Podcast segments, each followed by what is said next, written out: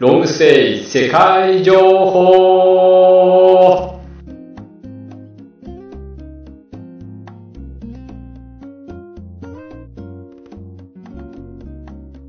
皆さん、こんにちは。この番組は、ロングステイサポートクラブが提供しています。ロングステイ世界情報は、ロングステイを始めたい方に、また、いろんな国でロングステイをしたい方へ、少しでもスムーズに楽しいロングステイができるように、ロングステイ財団、登録アドバイザーメンバーにより各国から現地情報を放送しています。ロングステイ財団のスローガンでもある、行ってみたい国から住んでみたい国へ、そして住んでこそ心がつながるロングステイをモットーに、ロングステイサポートクラブは情報発信基地として皆様に最新情報をお届けします。皆さんこんにちは。第9回のポッドキャストです。司会の大谷です。伊豆の国から鈴木です。えー、マルタ大好きの古賀ですが、なぜか今日はマレーシアの、えー、クアラルンプールから参加しております。ロングステイ財団の持田です。そして本日のゲストは、オーストラリアにお住まいの小杉さんです。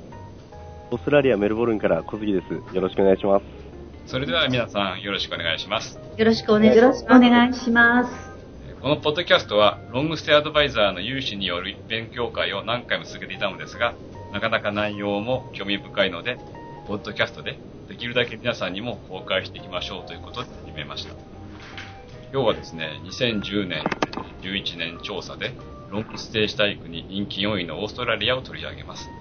最近日本は本当に寒くてですね、最高気温も10度以下の日があるんですけども、こんな時になると、なおさら、なおさらですね、季節が反対で、暖かい南半球に憧れます。小杉さん、そちらの気候はどうですか？えっ、ー、と、本日はですね、あのそうですね、久しぶりにかなり暑くなりまして、今日は気温が38度まで上がっております。でこのまま、そうですね、来年まで、そうですね、このぐらいの気温でいくかなというような感じになってます。38ちょっと暑すぎますね。すごい。えっ、ー、と、今回からですね、少し収録の方法を変えてみました。今まではですね、勉強会に参加されている方全員に収録に参加していただきましたけども、えー、ポッドキャストを聞いていてる、聞いていただいている方からもですね、話している人数が多いと、散漫して分かりにくいという声を聞きます。そこで今回はですね、話し手としては、鈴木さんと小川さんと、まあ、私と、それからゲストの方と、財団から1名参加して進めてみたいと思います。え皆さんよろしくお願いします。お願いします。で、早速ですね、始めたいんですけど、最初にその小杉さんのプロフィール、簡単に自己紹介ですが、お願いできますか？はい。はい、えー、メルボルンから小杉です。よろしくお願いします。えっ、ー、と、私ですね、あの、18歳の時に高校、日本の高校を卒業したと同時に、あの、メルボルンのこちらの、あの、付属、メルボルン大学の付属英語学校の方に留学に行きまして、えー、その後ですね、あの、もうずっとスポーツを小さい時からやってまして、えー、こちらの野球部に入部しまして、えー、こちらの、たまたまですね、あの、まあ、野球のレベルが多分オーストラリアはまたその当時は低かったので、えー、コーチ兼選手として、え席を置くことになり、まあ、あの、大学側がスポンサーとなってもらえたので、あの、そこでですね、初めて知ったあの、スポーツビザというのをですね、取得しまして、でその後、え4年間、あの、スポーツビザ、こちらでいろいろ頑張り、えいろんな結果を残して、その後にあの永住権を取得することができて、そのままこちらに永住をしてしまったという形になります。え今年で23年目になります。そうです。スポーツでビザですか。あの自分全く知らなかったんですけど、そういうビザがこのオーストラリアにはあのいろんな種類のビザがあるということで、そのうちの一つにスポーツビザというのが、はい、あったみたいです。スポーツに関しては何でもよかったんでしょうか、それは。えっと、そうですね。あの一度ですね、自分のカテゴリーは野球というようなベースボールで行ったんですが、えー、その時にあのベースボールでですね、あの今までスポーツビザを申請した前例がやっぱりなかったということで、あのかなり取るのには大変だったんですが、はい、あのいろいろこちらの方が協力してくれまして、はい、なんとか取得する形となりました。高校から一人であのそこに、はい、行かれた勇気があったわけですね。いえいえいえ、とんでもないです。はい。あの、最初は、何もし、はい、して知り合いもなく行かれたってことですか？そうですね、はい。あすごいね。あの、テレビでたまたまの、こちらのメルボルンのあの、大学のスペシャルか何かをやってまして、で、その時にあの、こちらのモナッシュ大学っていう大学にあの、野球部があるっていうのを聞いて、そこで、あの、もし留学するのであればそういう野球をやりたいっていうまだ意思もありましたんで、うん、はい。それでこちらに一人で 来てしまいました。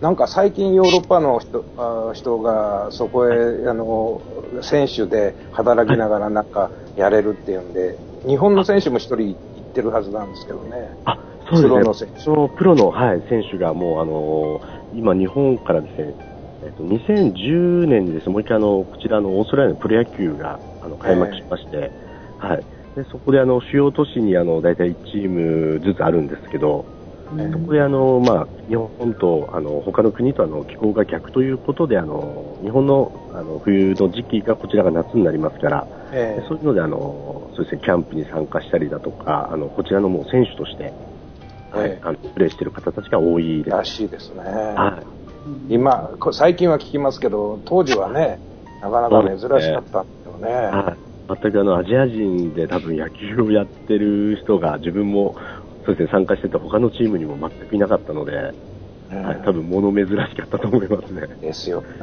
はい。あそんな小杉さんに、じゃあね、今日は いろいろ聞いて。はい。よろしくお願いします。よろしくお願いします。教えてもらいます。はい。まず最初にあの、一番大事な住まいからなんですけど、はい。じゃあ、住むとどのくらいお金かかるんですかね？ロングステイとしてなんですはい。えっと、大体市内にですね、あの、コンドミニアムタイプのホテルとかのモーテルタイプもありますので、大体そうですね、今ですと、あの、1日、まあ、1泊100ドル前後になりますけど、大体8500円から日本円だと9000円前後に。で、また、あの、長期ですね、1週間単位とかで借りられますと、また、あの、1日あたりの料金がまた下がるというような、あの、借り方もありますので、はい。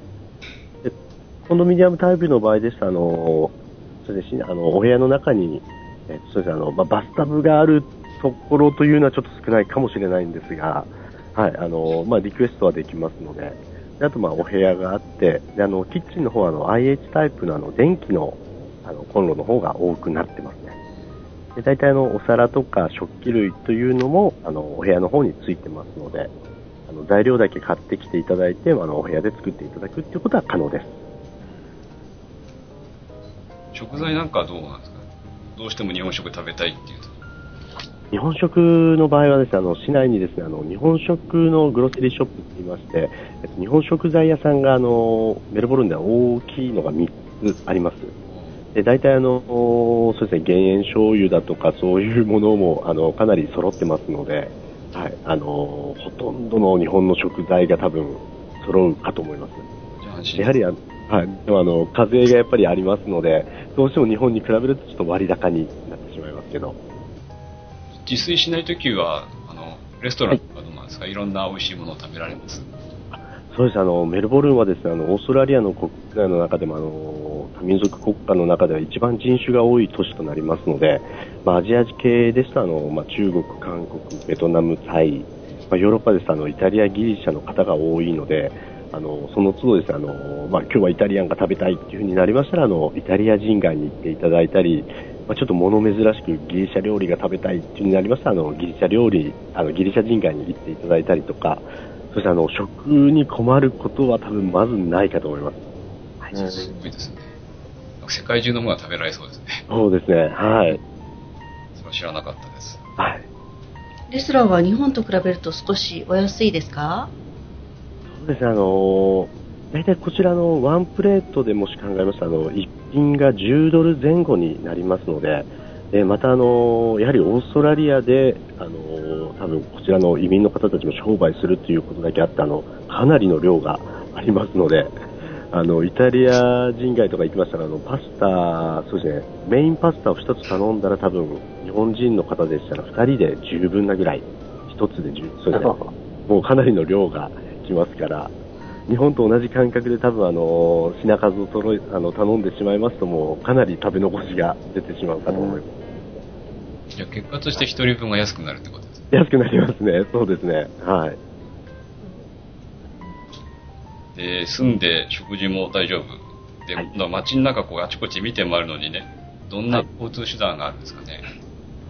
あのこちらですね、あの公共交通機関がですね、えトラムという路面電車が市内至るところに走ってでまたあの電車ですね、通常の電車とあとバスがあります。でこちらですね、あのマイキーという、えー日本でいうあの東京ですとスイカですね、スイカみたいなああいうパスがありまして、でそれをしていただくと、まあ、あの電車、バス、トラム、すべてがですねあの同じチケットで乗れます。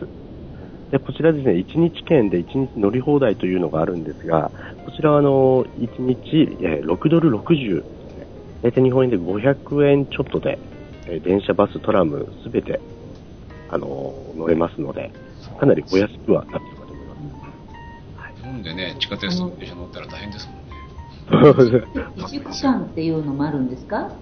えーとですね、あの、一番短いので2時間券というのがありまして、時間時間なんだ。あそうですね、2時間でもどれも乗り放題というような形で、えー約日本円で350円ぐらいですね。350円ぐらい。はい。わかりました。であとは市内のあの、至るところにですね、最近は自転車の貸し出しがありますので、はい。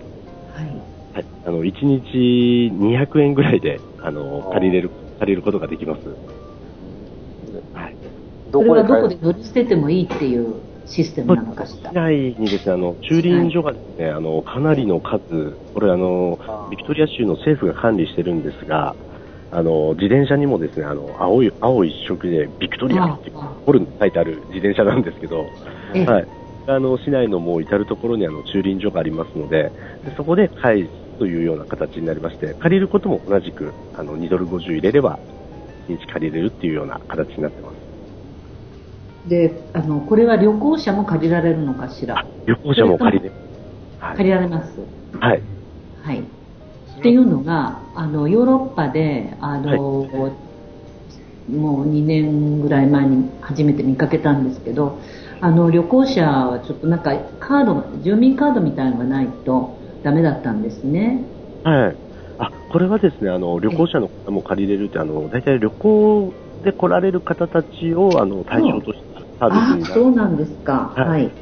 デポジット、あの、ちょっと保証金をですね、はい。と何千円かちょっと預けるような形にはなるんですけど、はい。はい。はいそうしましたら、あの、普通に借りれる。借りられますね。あ、はいよかったです。はい。じゃあ自動販売機みたいんじゃなくて、人がいるところで申し込んで借りて、また人がいるところに返すんですか？いや、えっ、と、これが自動販売機みたいな感じなんですよ。あの、あーもう本当にお金をカチャッと入れて、はい。ロックが外れて自転車が引っ張り出すって。はい。そう最初のディポジットはどこで手続きするんですか？え、デポジットをですね、入れますと、あの、暗証番号みたいのを打たないといけないんですね。うん。で、そこで、あの、まあ、向こうが登録をしていただくというような、自分のあの暗暗証番号っていうのを決めたあの、コインロ、日本でいうコインロッカーと似たような形のシステムですよね。はい。あの、お金を入れて、あの、暗証番号を打って、で、また返すときに暗証番号を入れれば、あの、デポジットが返ってくるというような形になってあそれはどこでやってもお金は同じ、私、はい申し込んだところでなくても構わない大丈夫ですね。はい。ですね。もう乗り捨てがいろんなところでできますので。それは。便利ですね。タクシーはどうなんですか？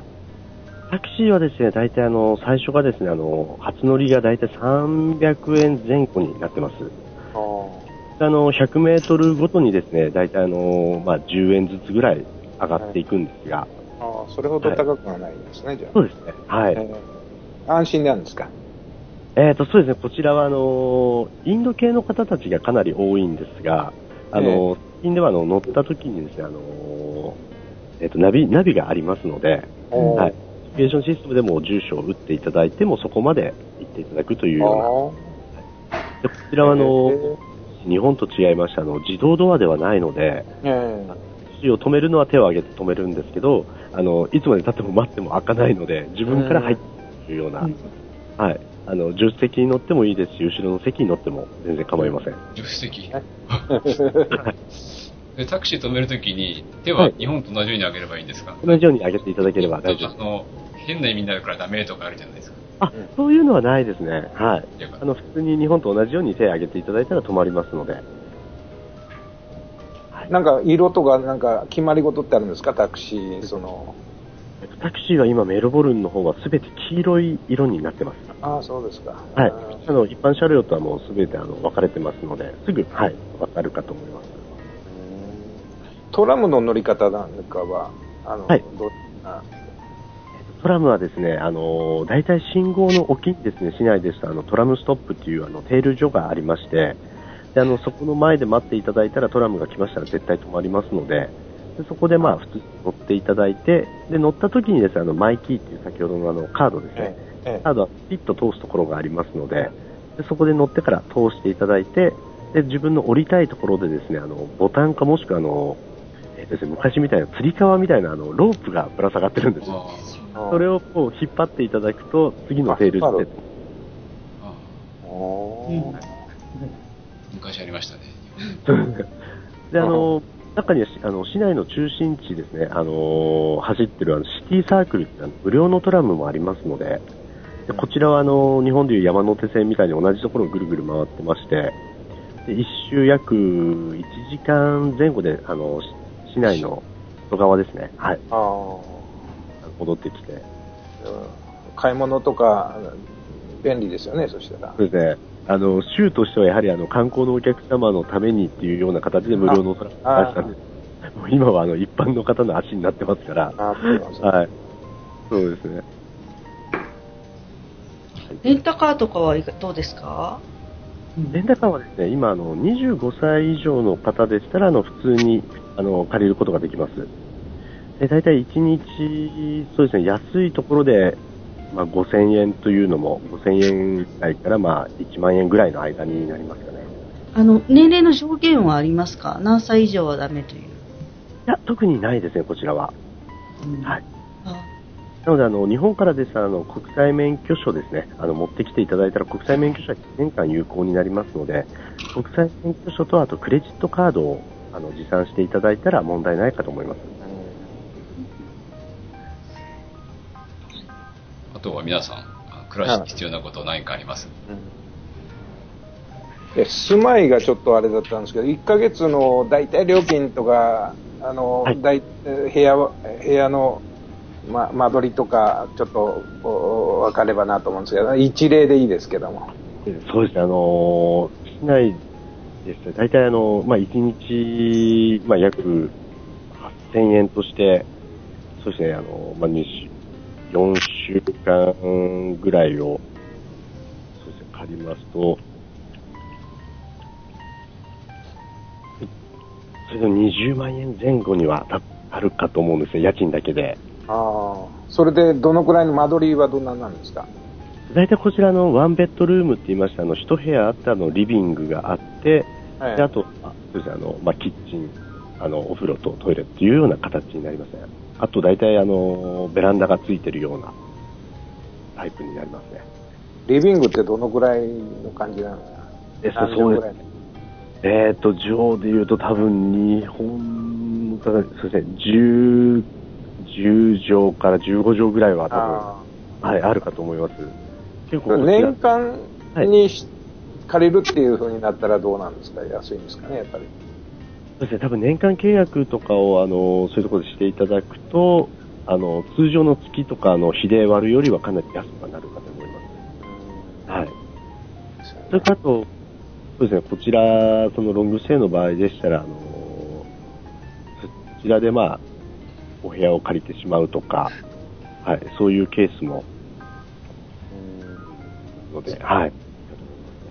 1年となるとね、そうですね。やっぱ長くなると、やっぱりその、そういうホテル住まいとかよりは、あの、こちらで小さなあのアパートを借りてしまってという方が、ああはい。それ、それで、それ、アパートとかになるとどうなんですか？いくらぐらいなんですか？ねえっと、こちらですと大体1週間単位にななるんですけど、大体1週間で大体そうですね、あの、市内近郊でしたら、3万5千円ぐらいにはなりますので、はあい。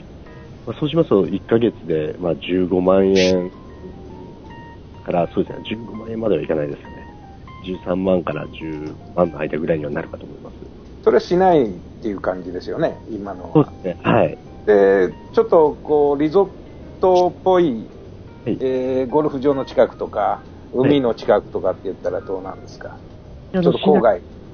しないより安くなりますね。あはい。ー2、3割安くなりますかね。そうですね。2、3割ぐらいは安くなるかと思います。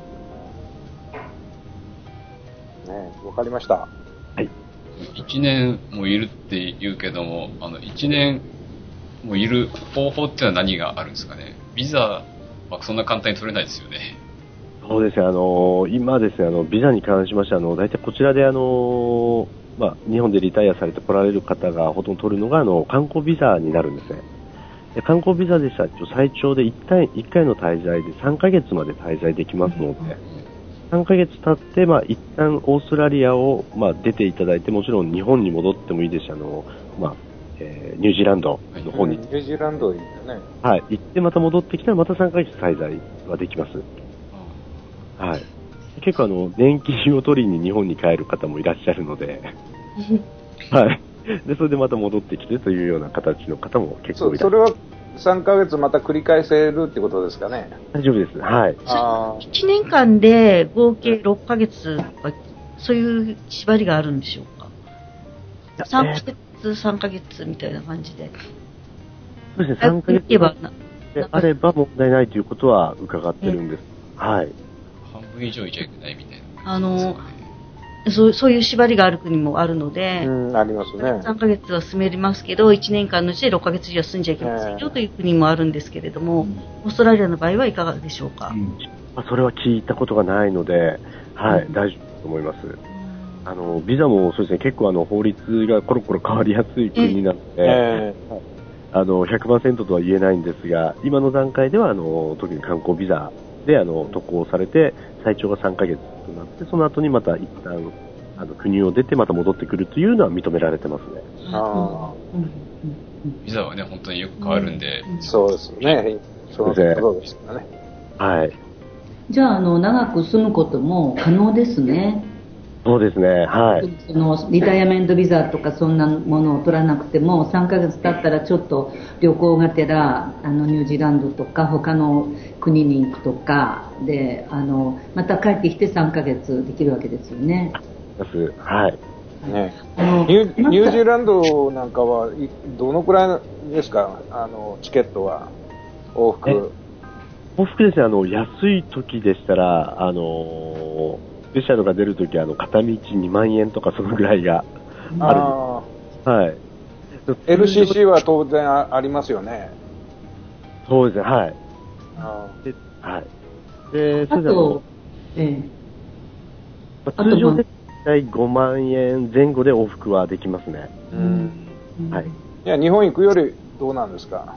あ、安い。安いですうねん。それはあとバリ島とか割とオーストラリア人すごく来てるんですけどバリ島なんかにもあの旅行に出てそれであの、まあ、1週間ぐらい過ごしてからまたオーストラリアに戻るということも可能ですよね。はい、大丈夫です。はい。うんなるほどね。あの、マルタの場合はシェンゲンの国なので、あの、90日以上は、あの、また90日間空けないと戻れないんですね。ああ、なるほど。はえい。え結構厳しいんですよ。はい。ですからそういうことを考えると、オーストラリアはそういう制限がないっていうことで住みやすいと思います。はい。あとは最近では、あの、投資ビザだとか、そういう、あの、いろんな、はい。あの、移民されてる方はあ,、結はい、構、はい。あるわけですね。うんあの、ニアがあるじゃないですか。あの、メルボルンの前にタスタスマニア。タスマニアあります。はい。あれはど、どう、こう、あの、海で行くのと飛行機で行くのとあると思うんですけど。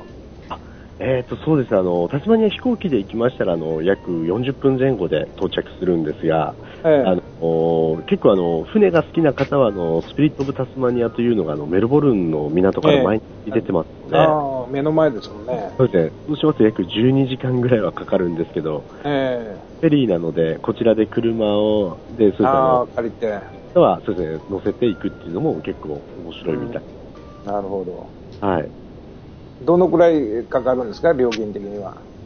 えっと、料金的には、あの、車を乗せますと、やはり1万5千円、2万円弱が、はい、なるんですけど、通常で、まあ、行っても、6えっと、フェリー代だけで、まあ、6千円前後にはなりますね。あそこはタスマニアってどういう、あの、どこになるんですか、州は？えっと、ビクトリア州になります、ね。ああ、そうですか。はいああ、なるほど。はい、わかりました。はい。あと、あの、心配なのが病院のこととかなんですけど、あはい。私も今それを聞こうと思いました。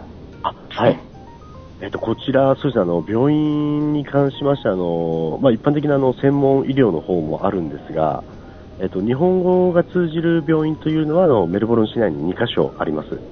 はいこちらあの、まあ、日本語医療センターというように、あの、お医者さんはあの、オーストラリア人の先生の方なんですが、一応あの、スタッフだとかあの通訳の方がつきますので、あの、もし何かあった場合でもすぐあの、対応は、日本語で対応してくれますので、大丈夫ですね。ではい一般的にはですね、こちらのそういう診療所でまず検査を受けてですね、はいその後にあの専門医の方にあの紹介状を書いていただくんですね。でそこから専門医の方に通うというような形になります。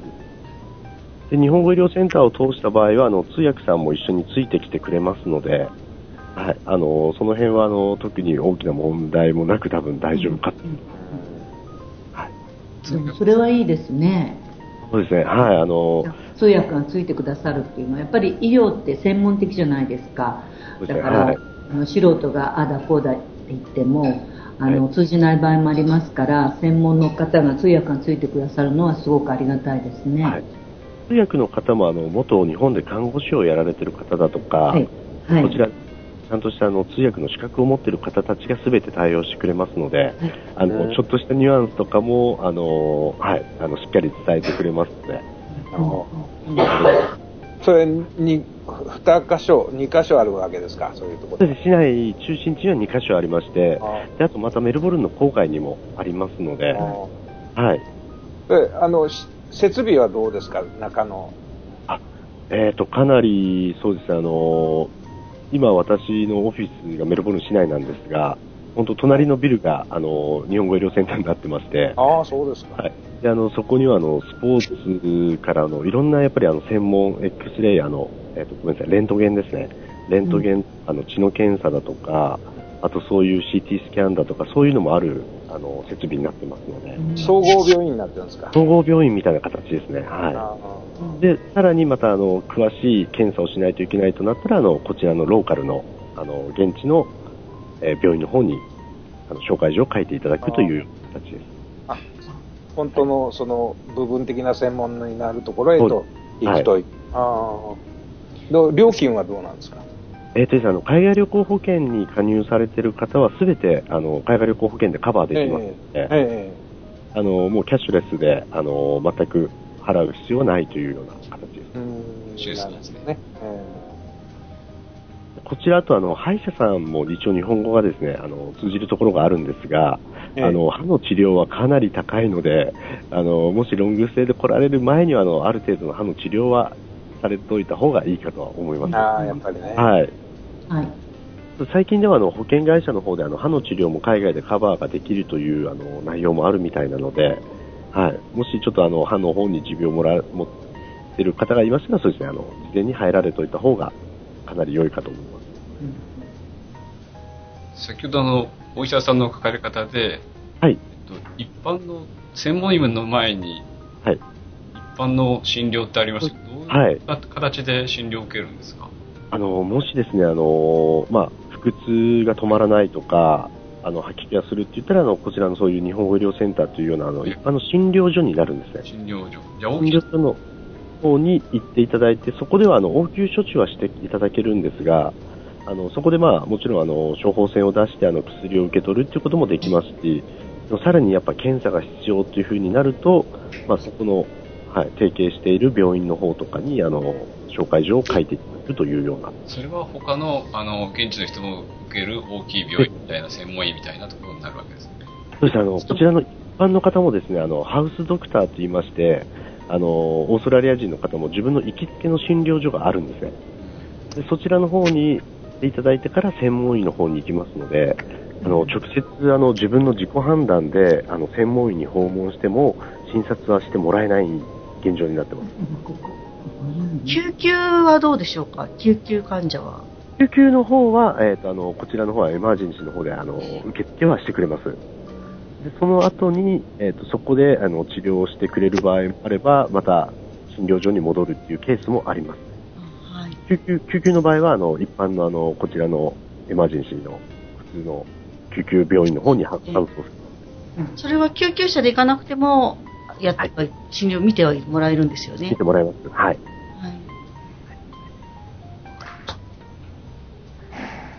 とはなんか皆さん必要なことありますか？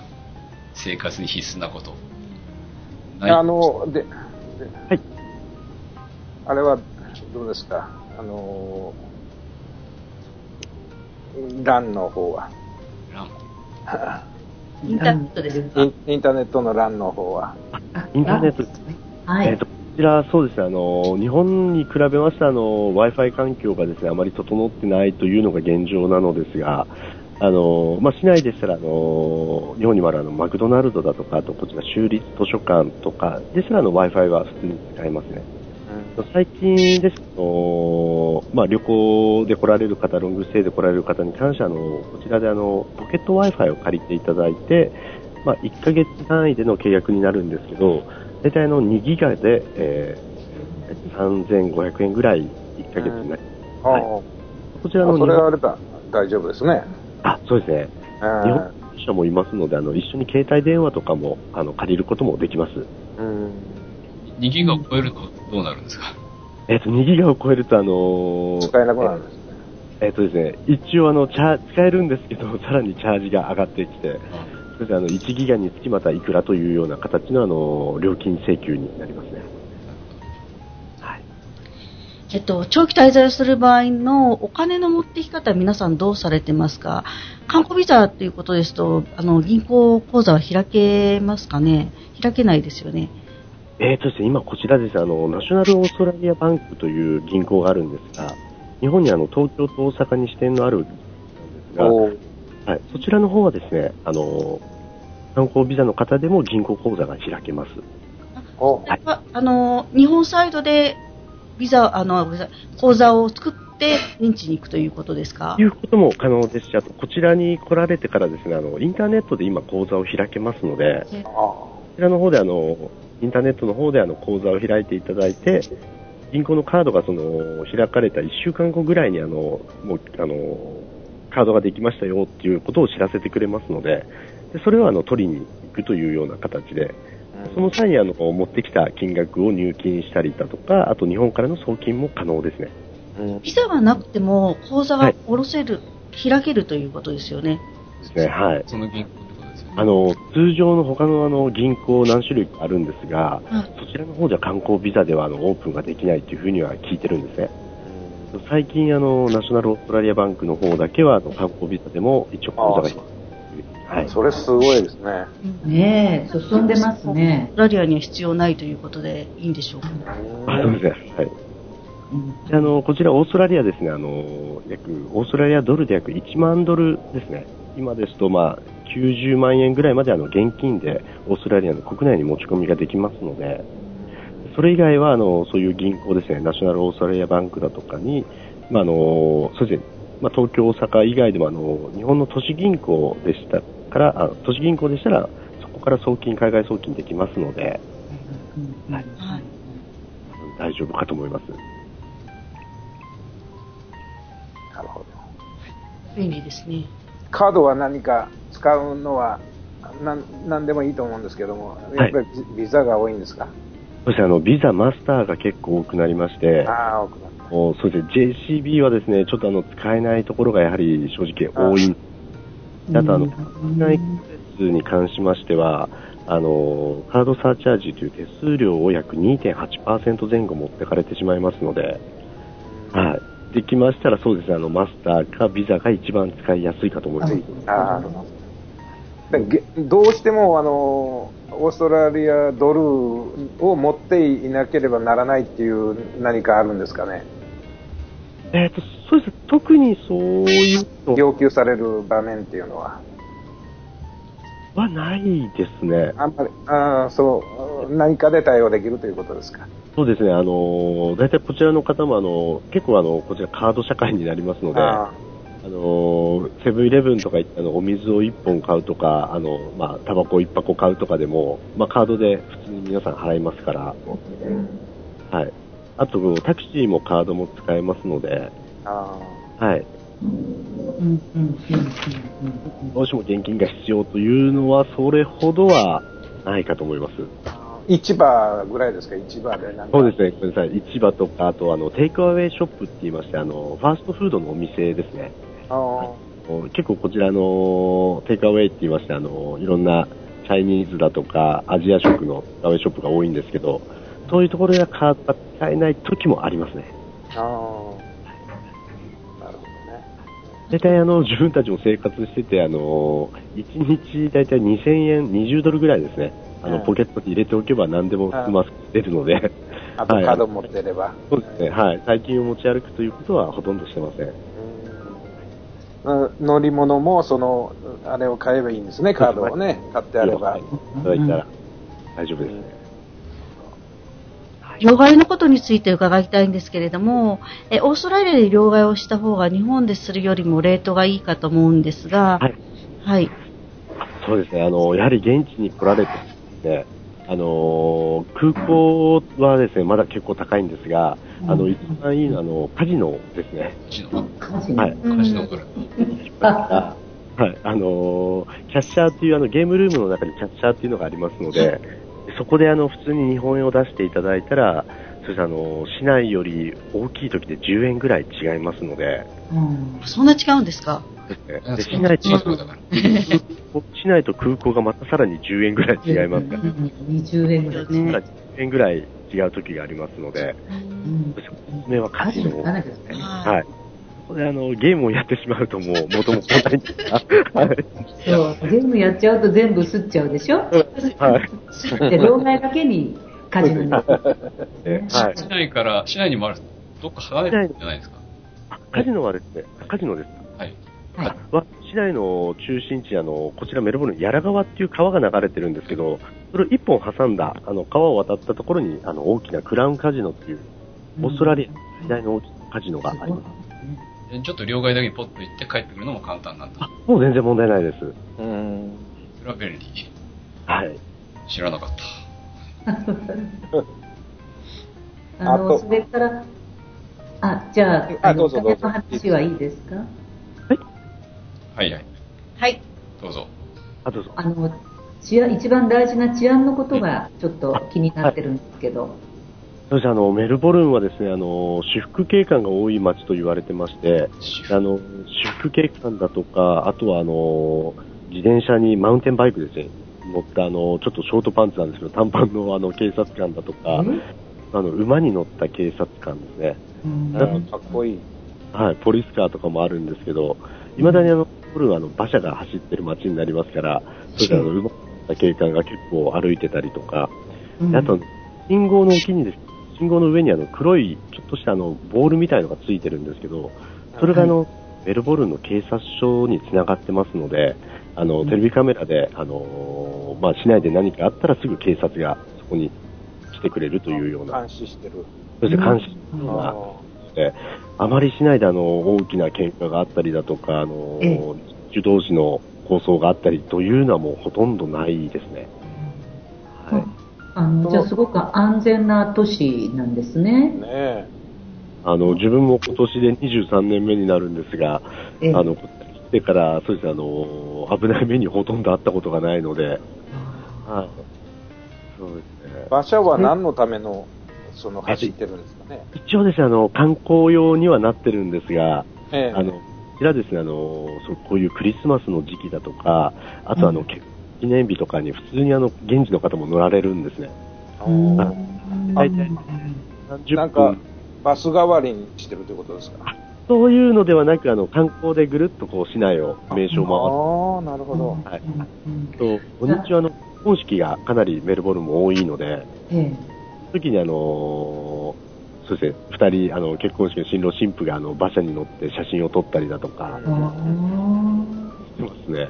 記念日にそういうか、そういうのを利用したりして楽しむっていうことですね。あの、一般道を普通に走れますので、ええあの、かなり渋滞が、あの、あ本当ゆっくり走りますから、えええええ車が連なってるような感じになってますね、土日。でも面白いですね。あの、街の中をそういう馬車が走ってるっていうのは。そうですね。ね、なかなか他の都市では今ないですからね。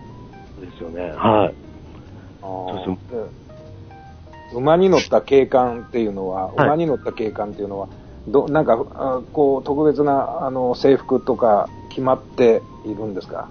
いや、えーとですね、普通のあの、まあ、ヘルメットは一応被ってるんですが、普通のあの、というような形、あの、ちょっとロングブーツを履いて、ええはい。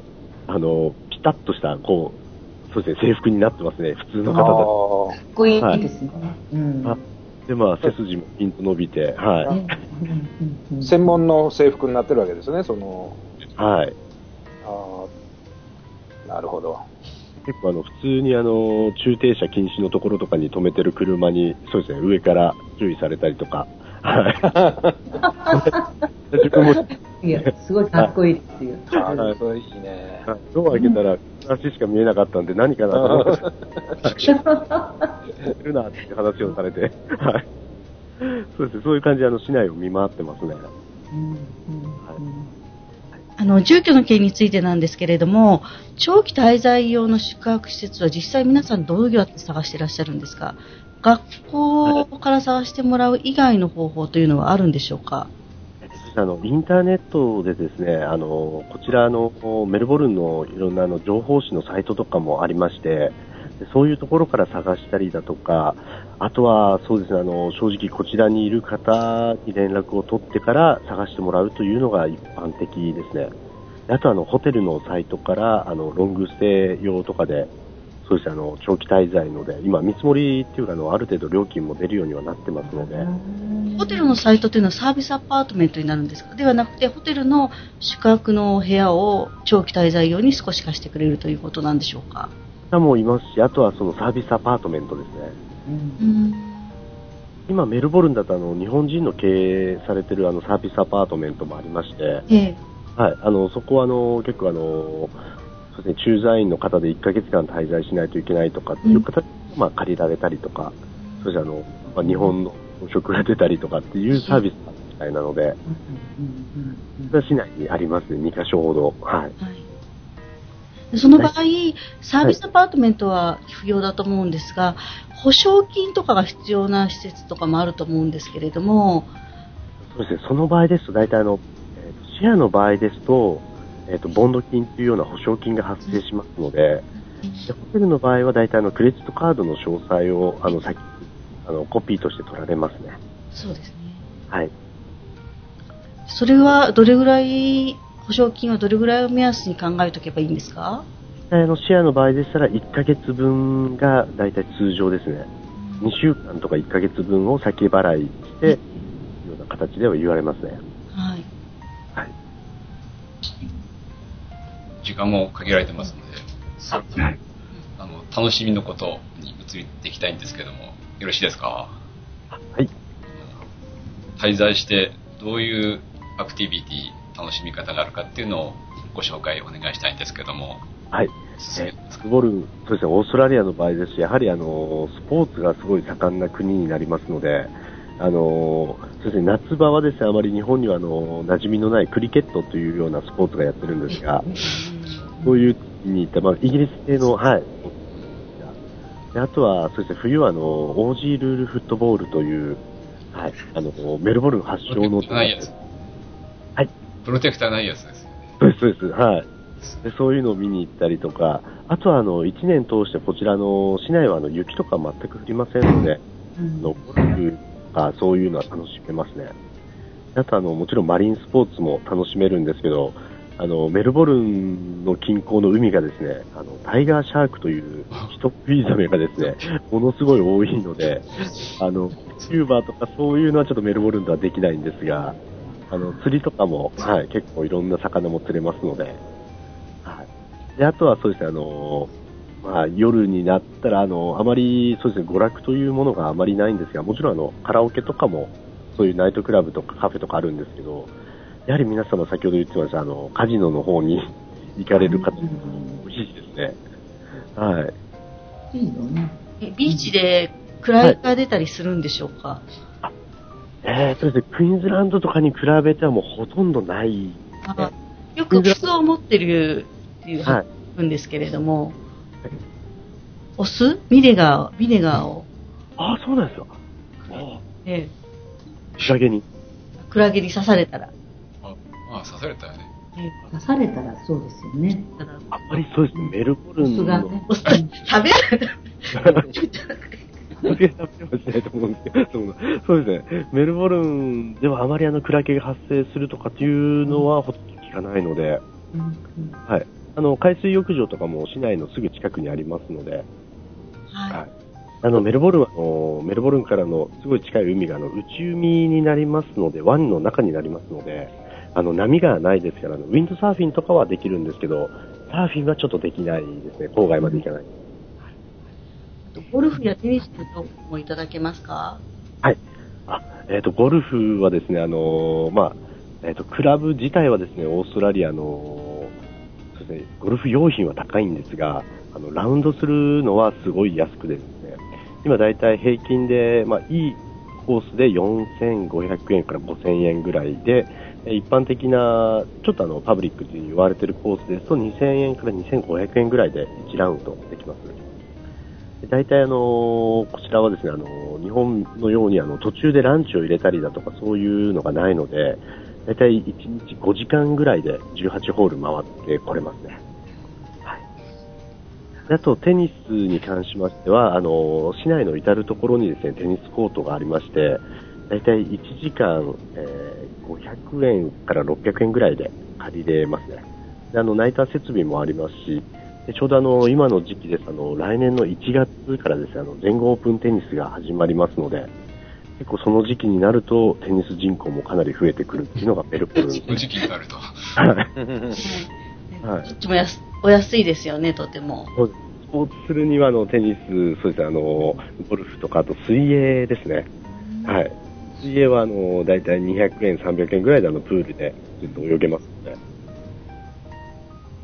はい。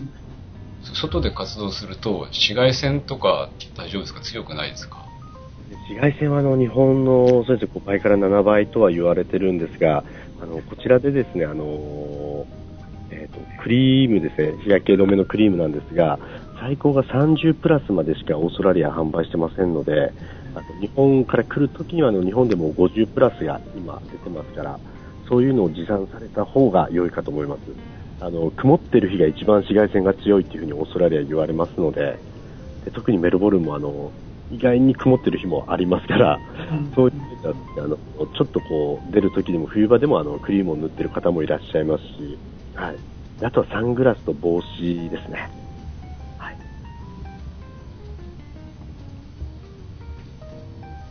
ナイトライフはいかがでしょうか？ナイトライフ、ええ夜に、はい。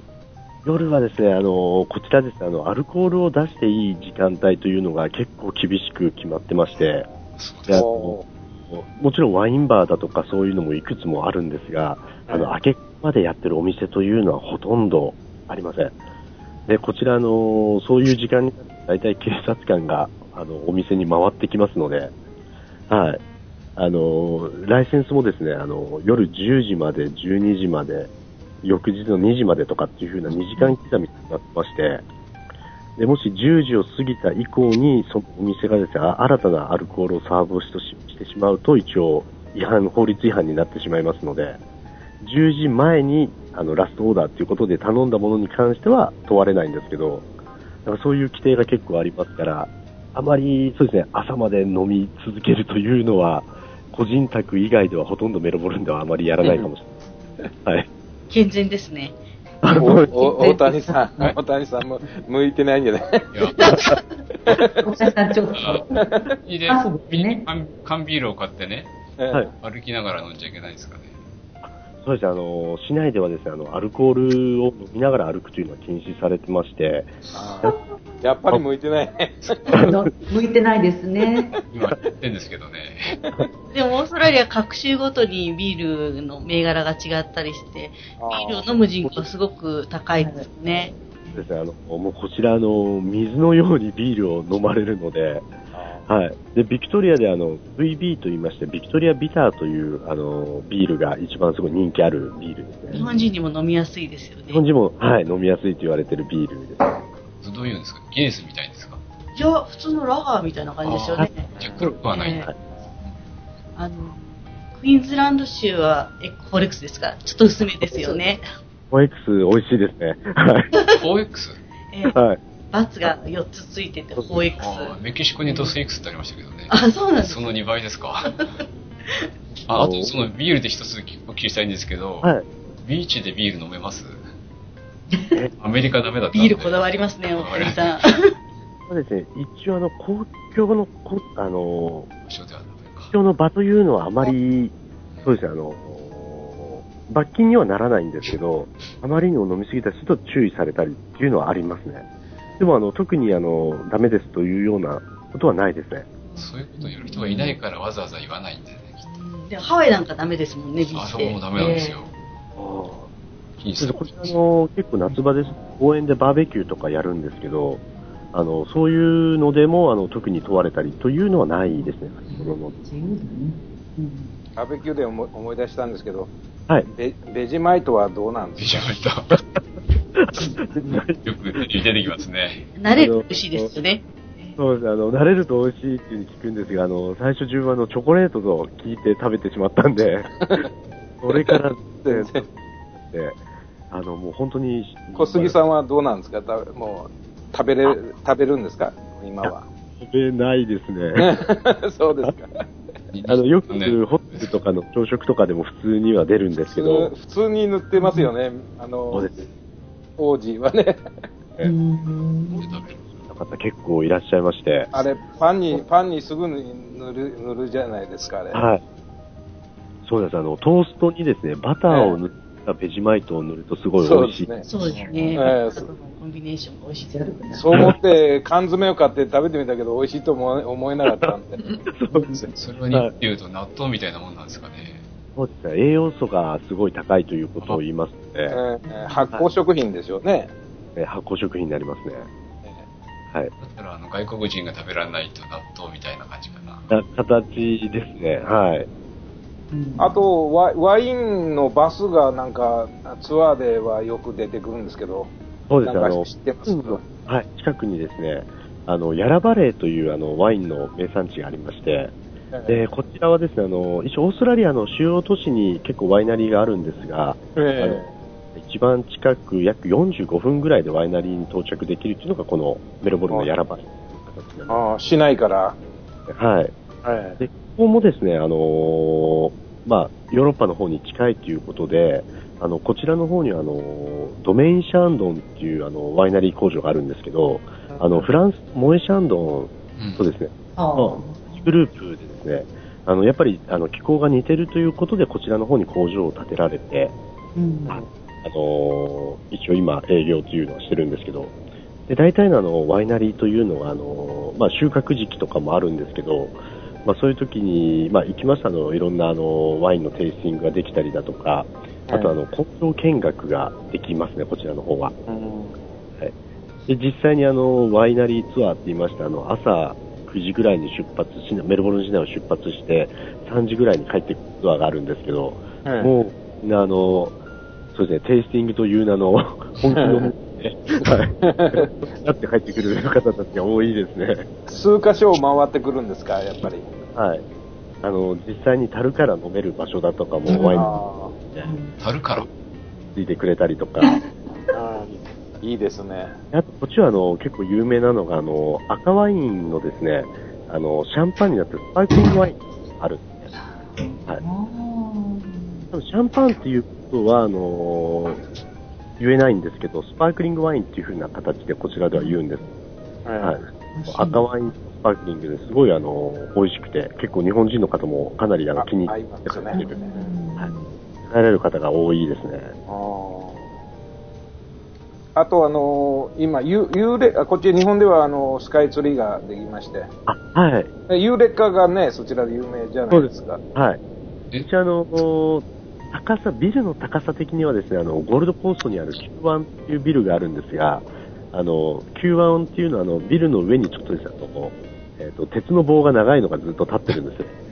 で、それを入れ、Q1 の方が高いんですけど、ビル自体の高さでは、あの、一応南半球一番っていうふうに言われてまして、そうですはい、88階にあの展望台がありまして、えそこから、あのそうですね、一応外ももう360度見れますし、ーあこう、そうですね、あのー300メートルあるわあるわけですよね。はい、あります。高さがね。エッジっていうんですか？そこ、その、見るところ。はい。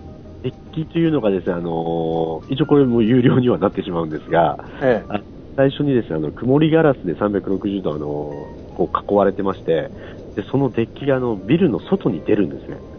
えで、そ、できた時に、その曇りガラス全部クリアになるような、もうだから下とかもすべてもう、もうなんていうんですか、ビルからちょっと出てしまったような感じの、はい、景色が見えるっていうので、あそれメルボルンですか？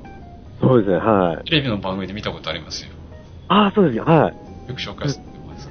そうですね、あれがあの、一応オーストラリアっていうか、南半球最大の高さの今、建物になってます。ーねえ、すごい。まあ、あの、そう本当しすぐ一見、一見の価値がありますか？それは。あ、ねそうです。かなり、あの、行ったんですけど、足が震えたので、あす鈴木さん高いとこ大丈夫なんですか？大丈夫じゃないですね。ダメですけど、ススカイツリーはなかなか、あの、チケットが手に入んないじゃないですか。あ死には値段もね。はい、もうかなりの高さなので、はい。そんなに混んでないんでしょ？もそんなことはないです今は。今はもう、オープン当時はやはりあの、スカイツリー、かなり、はい、混んでましたけど、今はもう全然問題なく、はい、入れます。そうですね。いいですね。あと、きあの、市内からなんか気球がやってるんですかね。そうですね、あの、市内の近郊からですね、あの、一応気球が、大体あの、平日でもそうなんですけど、まあ、あの、夏の時期に結構飛んでることがありまして、うん、で、あの、一応世界でもですね、珍しくあの、こういう都市の街の上を飛ぶ機ですよね。ですよ。はい。多分メルボルンと他の都市数箇所ぐらいだったと思うんですけど、はい。かカッパドキアぐらいだよね。物を落としたら大変だよね。そうですね、もう物を落としたら、はい。大変なことになると思うんですけど、そうですね、こちらでだいたい2万円、2万5千円ぐらいで、はい。ああ、乗れます？であと先ほどの言ってたあの、ヤラバレーっていうあのワイナリーの方からも気球が出てますので、あ気球ねおそうですね、モーニングティーではなく、まあ、そうですね、あの、モーニングシャンパンじゃないですけど、朝から歩く、飲むというようなツアーもありますね。おー。ワイナリー結構あの、レッがすごい美味しいので、ななんか建物も綺麗だから上から見てもいいんでしょうね。うんそうですね、ワイナリーのあの、また苗とかもすごい綺麗にもうまっすられてますので、はい。そういう面ではすごく、そうですねワイナリー側の景色もいいですし、あと、また市内の上の方の景色も、はい。両方がありねあの、私の好きなことを聞いていいでしょうか？はい、どうぞ。オープンカーに乗ることとね、最近はジャズバーに聞きに行くことなんですけど、はい。どちらも可能でしょうか？大可能ですね。はい。あの、ジャズバーは結構市内ありますところにいまして、あの、大体木、金はかなり混み合って、混むんですかはい。で結構あの、ジャズを聴く方とかも結構多いですし、あとゴスペルだとかも結構多いんで、うんはい。であとはオープンカーは、そうですね、あの、レンタカーでも持ったことありますし、ですかはい。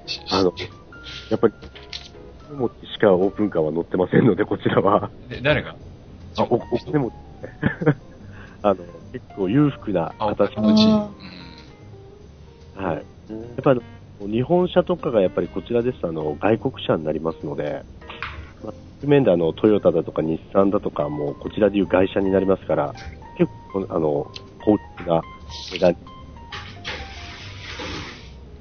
オーストラリア製の車っってありましたっけ？作ってるのもあるのかな？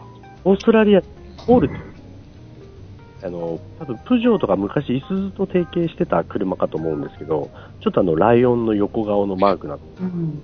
はい。ああ、あそうですね、形がちょっとプジョーに、あ、うんうん、プジョーみたいな。小杉さん、ペンギンを見に行かれたことはありますか？あります。はい。あの、そうですね、オーストラリアの中でもそうですね、あの、そういう、えっ、とね、フィリップ島っていうあの、ごめんなさい、えっとフェアリーペンギンっていうペンギンが見れるのがメルボルンだけになりまして。え深い小さなちっちゃい可愛いペンギンですよね。ちょうど10センチあるかないかぐらいなんですね。はい。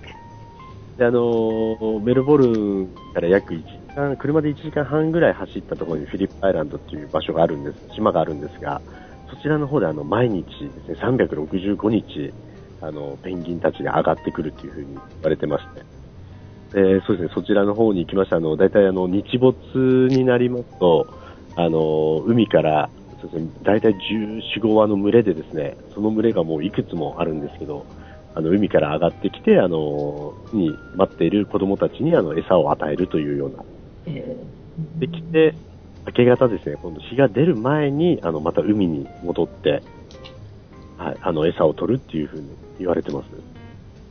もうあの、すごい小さくてよちよち歩きなんで、ものすごい可愛いですね。かわいい。はい。かわいい。あで一応あの夜行性の動物なのであのフラッシュとかのカメラであの撮影が一切禁止されてます。ああカメラで撮影をしてしまうとペンギンの目が潰れてしまうんですね。そうしますと今度餌とかが取れなくなって餓死してしまいますね。はい。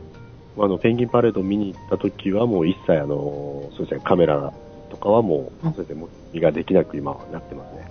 うんなんか動物園とかミュージアムはもうすごいおお多いですよね。そうですね。こちら、あの、メルボルンズー、あの、世界で3番目に古い、あの、動物園も市内の近郊にありますし、ああ。だったら、ヒールズビルサンクチュアリーというような、あの、一応動物保護とかの、そして団体の方たちが、まあ、やっている州でやっている、そして動物園とかもありますので、結構あの、動物に触れる機会はかなり多いですね。カンガルーとかワイラビーっていうのは、あの、話し飼いになってますので、はいはい。餌、そういうのもできる。そろそろビザの詳しく、ええは聞き聞きたいと思うんですけどね。はい。えっ、と、今、通常です、あの、ビザの場合です、あのまあ、えっ、と、学校に通われる場合は学生ビザだったり、まあ、あと観光ビザで、あとは、あの、まあ、30歳までは取れる、あの、ワーキングホリデービザというのが、まあ、大体3つが主流になるんですが、えっ、と、ロングステイで来られ大体今、観光ビザで一旦入られて、あの、日本ではあの、1年、2年というような、あの、期間が降りるんですが、こちら1回の滞在で約3ヶ月ですね、マックスで3ヶ月までしか滞在ができないので、一旦オーストラリアを出て、また戻ってきたらまた3ヶ月入れるというような感じなのが、あの、観光ビザになってます。で、こちらはあの、一応働いたりっていうことは一応できないんですが、あの、語学学校に通うことはできますね。それはフルタイムの語学学校に通っても大丈夫なんでしょうか？大丈夫です。はい。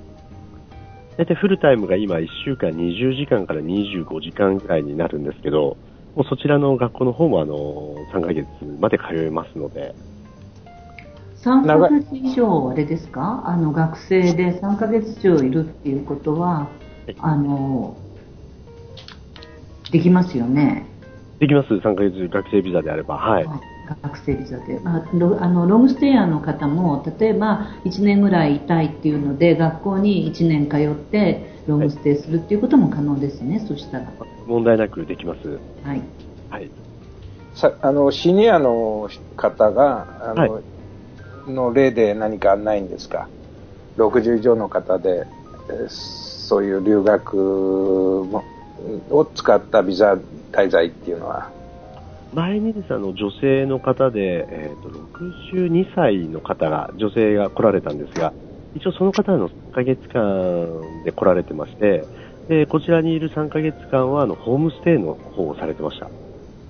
で、あの、学校に、あの、フルタイムで学校に通ってまして、まあ、あの、学校が終わったら、あの、こちらの、正直なところあまり上下関係というか、年齢はあまり関係ないので、あの、若い子たちと、あの、カフェに行ったりとか、食事に行ったりということを普通に在在中はそうされてましたね。で週末は、あの、買い物に行ったりだとか、そういうショッピングとか、あと美術館を巡ったりとか、ということをされてました。あと、そうです、あの、まあ、来年からにはなるんですが、あの、1月にあの、65歳の男性がこちら1年留学で学生ビザでされる予定になってます。1年。はい。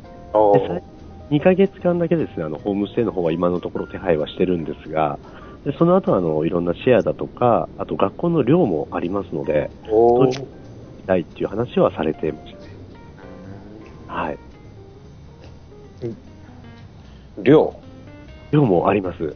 おあの、一人部屋から4人部屋までありまして、ああの、キッチンだとか、あの、お手洗いとかバスというのは、あの、共用にな、共有になるんですが、はい。そして、そういう学校の、まあ、近くにある寮っていうのも、あの、どなたでも入れますので、学校に通っていれば。はいはい。はい。大谷さんどうですか？内田さんが質問が。あアアドバイザーからの質問なんですけれども、えっと、テレビ、おあの、オーストラリアでテレビ、日本のテレビは見ることはできますか？という質問が上がってきてるんですが、あえーとですねあの、毎日ですね、今、あの、SBS というチャンネルが、あの、ありまして、で、毎朝の朝の5時45分からですね、あの、30分間だけなんですが、あの、に前の日の日本の9時の NHK ニュースが流れてます。土曜日に関しては、お昼の、えっと、10時45分から、はい、SBS ラジオで、あ、ごめんなさい、別放送というので、えー土曜日、金曜日のあの9時の夜9時の NHK が見れますね。はい。じゃあその朝早い時間を逃してしまうと、ちょっと日本の番組は難しいかなという感じですね。そうですねお昼もやってるみたいなんですね。1日2回ぐらい放送は。あ、はなんですね。こう普通のあ、例えばドラマですとかそういったのを見ることはできますか？あではそうですね、あの、実際にあの、そういう器具をですね、購入すれば、あの、見ることができるらしいんですが、あの、一般の家庭では流れてませんので、大体あの、DVD を送ってもらったり、あともしくは購入したりとか、で、あの、普通のドラマとかそういうのは見れますね。DVD が日本と比べると安いという話を聞いたんですけれども、はい。いくらですか？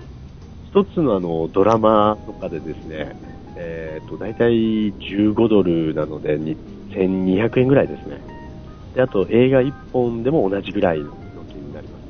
映画1本でも、えっ、と、10回あるドラマでも同じ金額ということです。はいですね、はい。10回が1枚に入ったらってこと？それとそうです、はい。10回が1枚に入ってるんですよね。そうですね、はい。大体1枚、2枚組になってますね。はい2枚組で？はい。2枚組でも1枚の料金で買えるんですか？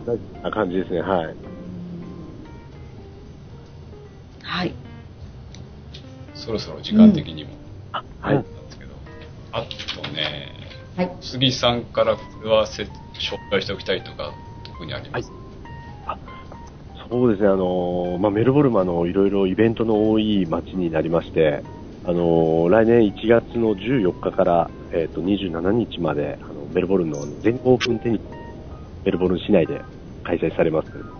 でその後がまたあのすぐ3月の頭からですね、あの F1 グランプリがありますので、はい。大好きです。なので、ロングステイされる前にちょっと観光で来られてみていただいて、あの、メルボルンの良さを知っていただければと思います。あれ普通の公園を走るんですよね、確か。そうです。はい。アルバートパークという公園になってまして、はい。そこを、あの、F1 が、そして、大体1月末ぐらいからもう、あの、コースが、あの、普通に作られていきますので、こう、間近で見れる、はい。私、全豪オープンを見に行ったことがあるんですけれども、コートと客席がとても近いイメージがあるんですが、そうですね、はい。えそしてあの、一応メイン会場もそうなんですけど、あの、一般のあの、外のコートも使えますので、もうあの、選手とは本当にもう間近で見れるという、でこちらの、そんなに日本ほどあまりセキュリティが厳しくないので、はい。あの、結構せあの選手にサインをもらったりとか、一緒に写真撮ったりだとか、あとは夜になると、あの、大体日本食レストランには、あの、日本人の選手たちが集まりますので、はい。この間も、あの、今年、そうですね、あの、レストラン行った隣の席に西堀くんがいたんで、へえ。へえ。そうですね。すごいあの、あの、ちょっと喋ったんですけど、すごい礼儀正しい青年だったんで、はい。結構あの、いろんなあの、杉山愛さんだとか、伊達さんだとかも結構市内に、はい、ちょこちょこ見れるかと思います。ね はい。え貴重な体験ですね。そうですないかもしれないけど。なるほど。ね。はい。じゃあ以上で、小杉さんにお聞きすることはいいですかね。あり、言い残したこと あります？あいや、大丈夫です。もう、はい。あのーちょっと緊張してしまったので、うまく出てるかどうかいやわかんないいやいや。はいこの小杉さん、日本に来るのはこの次はいつか予定があるんですか？えっと、次は5月に、はい、予定になってるかと思います。はい。はい。また、あのーちょっとご挨拶できればと思いまして、あ、はい。またよろしくお願いいたします。お願いします。ありがとうございました。あ、ありがとうございました。はい。ですね。えっと、皆さん告知とかありますか？えっ、とですね、ロングステイアドバイザーの無料セミナーが、えー1月にありますので、ちょっとお話しさせていただきます。えーこれはあの生き生きシニアライフというあの、えーセミナーの項目になっておりますけれども、えー日にちは1月の18日金曜日の午後、えーこの日は、えー大沢さんのニュージーランドと私古賀のマルタの、えーロングステイのご紹介をしたいと思います。それから1月の19日土曜日、午前中になりますが、えー熊本産のクチンと、それから大谷さんは、えー何をお話ししてくださるんでしょうか？えっとね、まあ、海外でテレビとかネットとか、どうやって使うかっていうのを話そうかなと思ってます。そうですか、はい。そういうあのセミナーがありますので、あの皆さんにあのお集まりいただきたいんですけれども、あの12月25日、文京区の区報に載ることになっておりますし、またあの財団の告知の方でもあの載せさせていただきますので、よろしくお願いいたします。ありがとうございます。はい。では、他になければあります。ごめんなさい。じゃあ財団からお知らせなんですけれども、ちょっと先になるんですが、2月の25日、マレーシア・クアラルンプールでロングステイセミナーを、マレーシア政府観光局観光局主催、ロングステイ財団共催で行います。えー初めての方向けの、あのーセミナーにはなるんですけれど、あの初心者向けのセミナーにはなるんですが、マレーシアでぜひあのロングステイをと考えている方にとっては、えーなかなかない機会だと思いますので、えーぜひご参加ください。えー財団のホームページに申し込みの仕方等を載せております。えー近畿日本ツーリスト、えーそれから名鉄観光、えーそして、えー南海国際旅行さんなどが、あのー日本からのチケットとともにツアーとして、え作っておりますのでご利用ください。ツアーで。ツアーでも行けますし、あの、現地参加でも構わないんですけれども、日本の方はどうしても飛行機が必要になるかと思いますので、ツアーの方が便利かと思います。した？ありがとうございます。ありがとうございます。では、他にはないですか？じゃあ、あの、今日はこのぐらいで終わりにしたいと思います。はい。次回の配信も楽しみにしてくださいね。はい。よろしくお願いいたします。また最後、一人一言ずつ言っておいてお願いしたいんですけども、えー、と本日お送りしたのは、私、司会大谷オープンカー大好きです。伊豆の国から鈴木でした。はい。マレーシアのクアラルンプールから、えー、小賀がお送りしました。ロングステイ財団の持田でした。で、ゲストの小月さんは、あの、メルボルンから小杉や、はい、あの、本当どうもありがとうございました。またよろしくお願いします。ありがとうござい本当ました。に、本当にありがとうございました。ありがとうございましありがとうた。ございました。本当すいません。えっと、これを聞かれた方はですね、いろんな感想や要望もぜひメールで送ってください。えー何でも反応があるとですね、すごくやりがいが出るんで、よろしくお願いします。えーメールアドレスはですね、longstay24 アットマーク gmail.com longstay24 アットマーク gmail.com です。えーブログにも書いてありますので、よろしくお願いします。では次回の配信も楽しみにしてください。それでは皆さん、さようなら。さようなら。さようなら。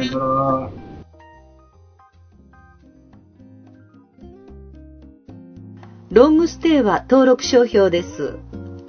ロングステイとは、海外で2週間以上、国内で1週間以上の長期滞在を通じて、異国の文化を肌で感じ、その国の歴史を知ることで、より多くを学ぶことができます。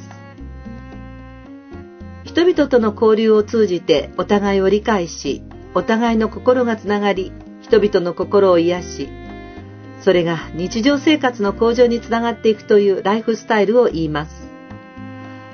特に海外滞在型余暇は国際文化交流の手段として脚光を浴びています。海外ロングステイを体験した方々からは異文化に触れ、お互いの国の理解が増し、自分はもちろん日本という国を客観的に冷静に見つめ直す良い機会となったという声が多く寄せられています。このように海外ロングステイは国際的なバランス感覚を体得できる近道でもあります。皆さんも夢の実現に向けてロングステイの第一歩を始めませんか？